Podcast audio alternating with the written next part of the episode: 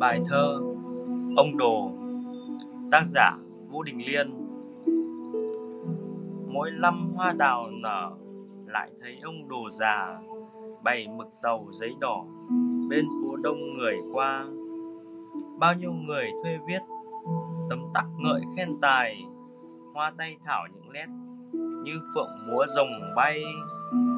Nhưng mỗi năm môi vắng, người thuê viết nay đâu, giấy đỏ buồn không thắm, mực đọng trong nghiên sầu. Ông đồ vẫn ngồi đấy, qua đường không ai hay, lá vàng rơi trên giấy, ngoài rời mưa bụi bay.